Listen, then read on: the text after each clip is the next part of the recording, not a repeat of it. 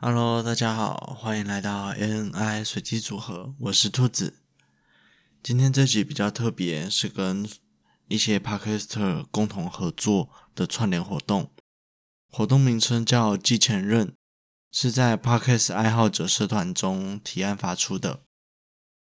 活动的内容是是让大家讲讲过去曾发生过的感情事。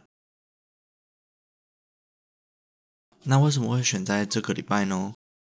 这个礼拜刚好是清明节，那也是四月的头七天，所以活动发起人就以祭前任的方式设定了这个活动的主题。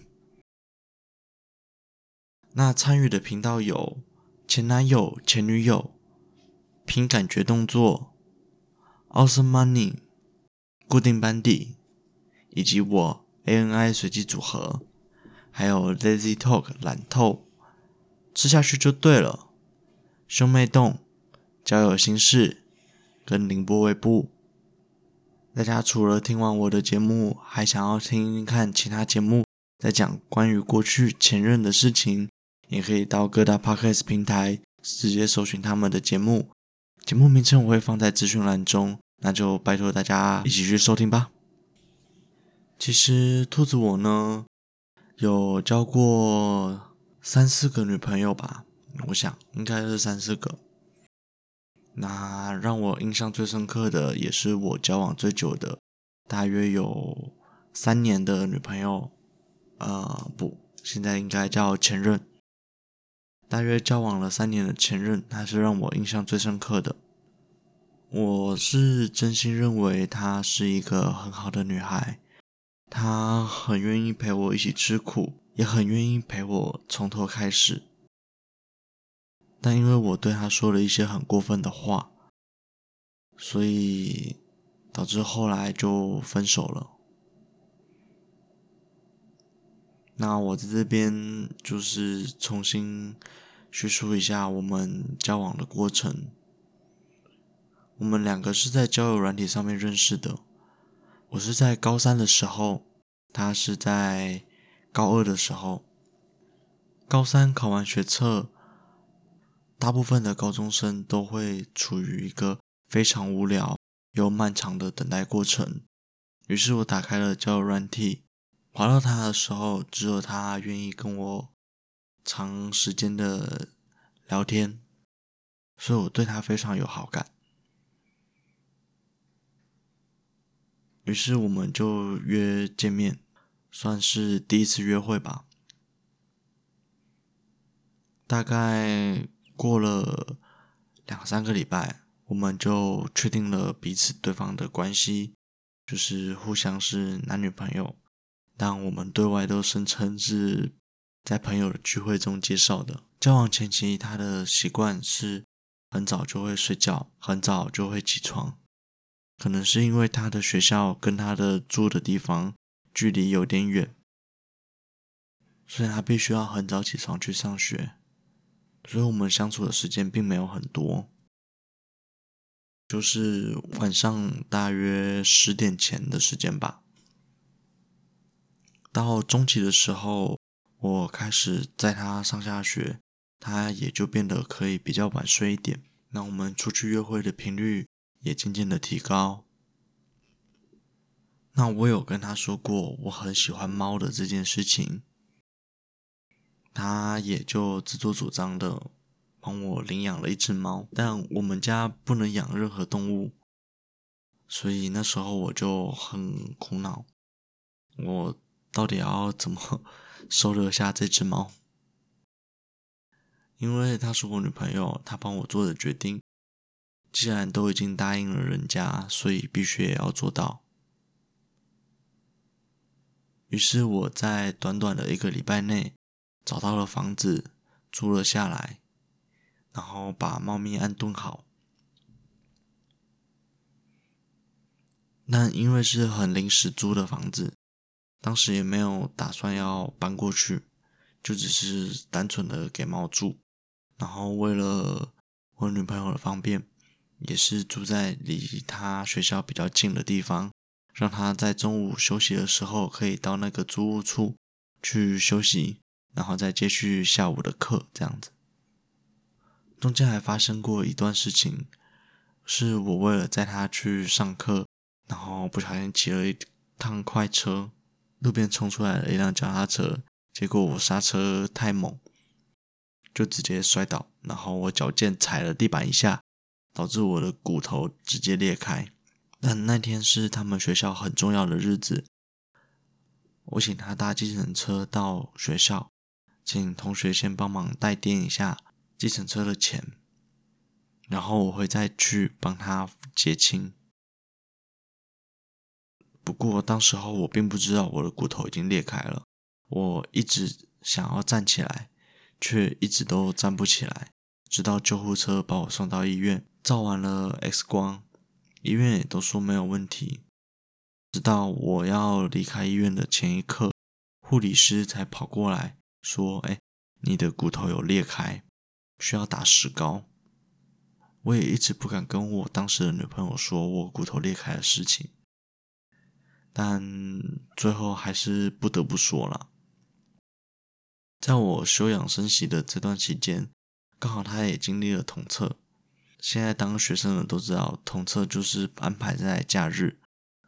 我为了跟他能够约会，我甚至拄着拐杖，打着石膏，跑到他们的校园，就是为了等他在统测中间的空档，能给他送一杯饮料，或者是给他送一点吃的，让他可以在接下来的考试中正常的发挥。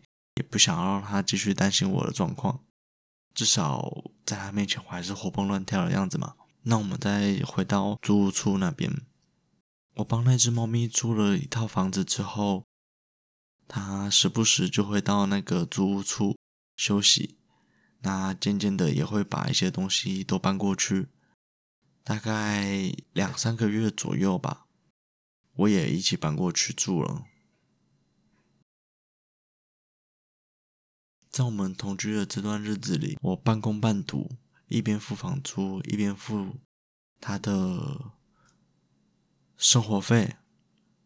对，生活费，因为他自己突然搬出去，所以他和母亲也没有再继续给他生活费，就变成说我养他的这种状况。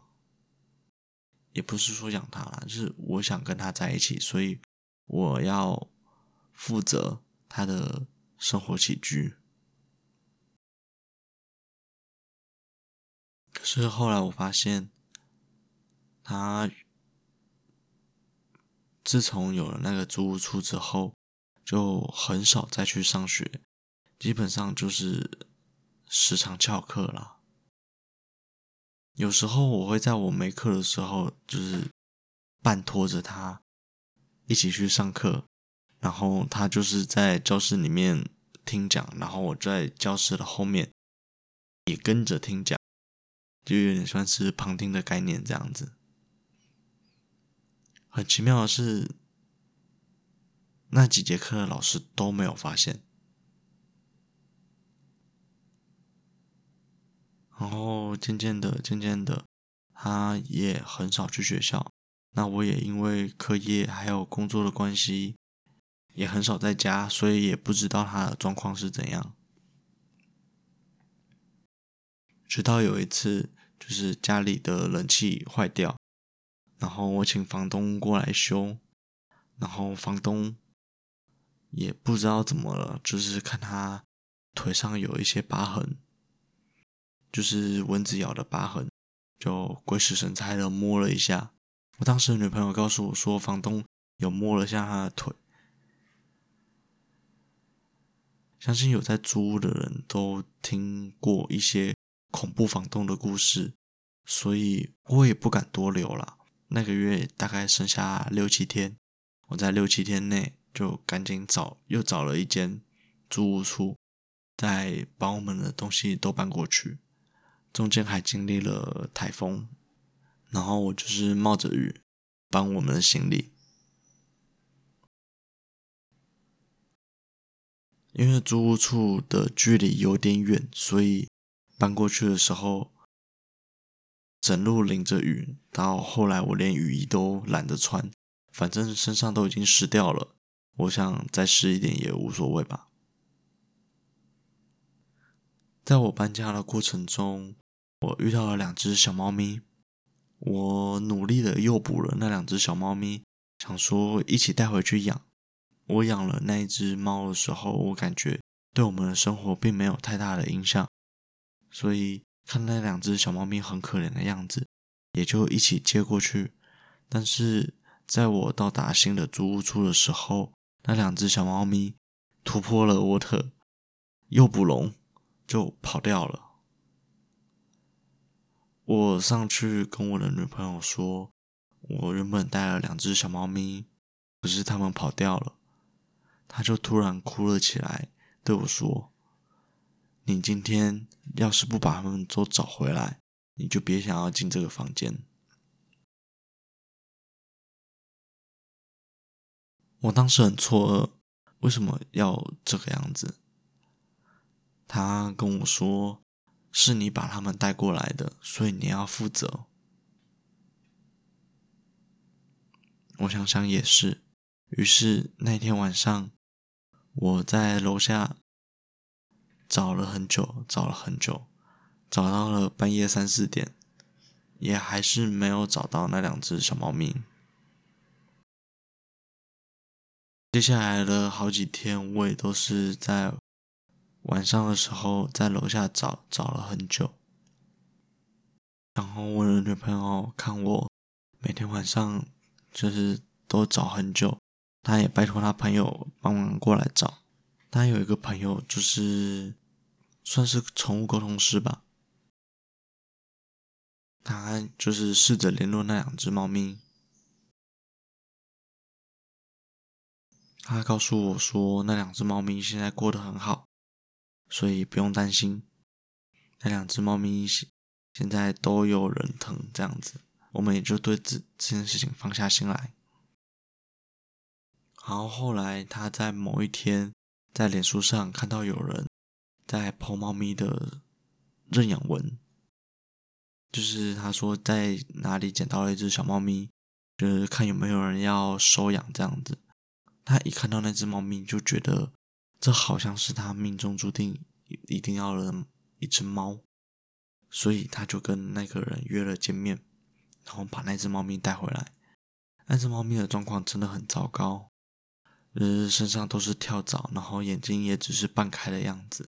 就还是很小很小很小的样子，但我们还是把它养大了。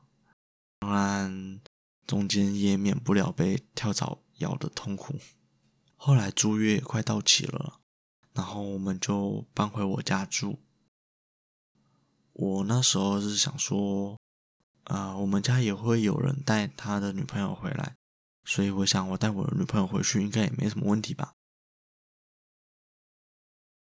但很不幸的是，我的家人都很不接纳我的女朋友，所以她在我那边过得不是说很好。后来她还是回去了她原本住的地方。之后我们慢慢的就少了联络，就慢慢的。慢慢的就这样分手了。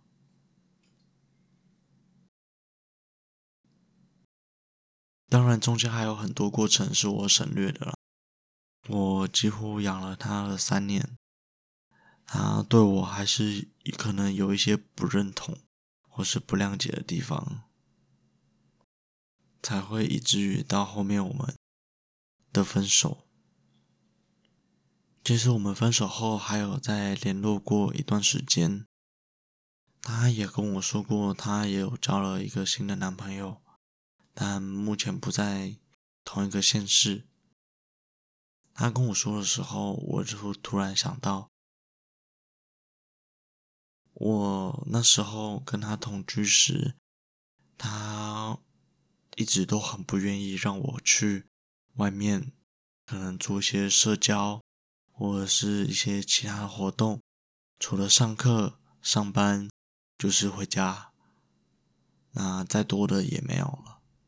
现在他愿意交一个不是在同一个县市的男朋友，我觉得他可能有一点进步的时候，我发现他可能是骗人的，因为他在我后座还是很习惯的搂着我的肩膀。我是真的还蛮珍惜那段时间的，毕竟如果没有他，也不会有我现在对于感情的一些执着。至少不愿意再花一样的三年去经历一样的事情。对于对象，对于感情，都有一些基本的要求。也是因为他让我觉得说。我其实可以做我自己想做的事情，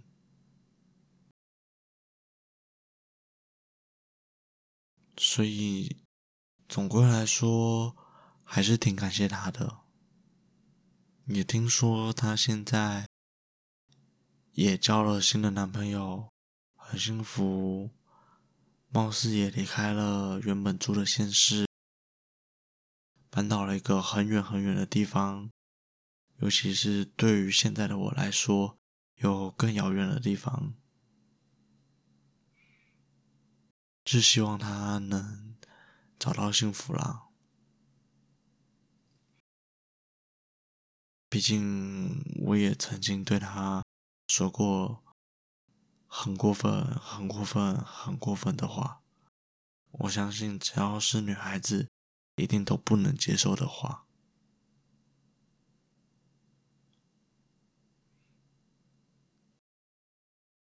不过我还是有一点很自豪的，我在那段期间给了他我所有的全部，证明了我可以为了一个人给足他所有的安全感。其实我们之间也有发生很多荒谬的事情，但我觉得好像在这一集的节目上面说，毕竟前面有点太感伤了。我也不好再说一些很荒谬的事情。我们之间的互动绝对不止，绝对不止这 这种时间可以一次说完的啦。好啦，那这期节目就到这边结束。有关于感情的事情，不要问我，可以去问问那些在交友特别有心得的 Podcast 身上。那这期节目就到这边结束啦。我们下期再见，拜。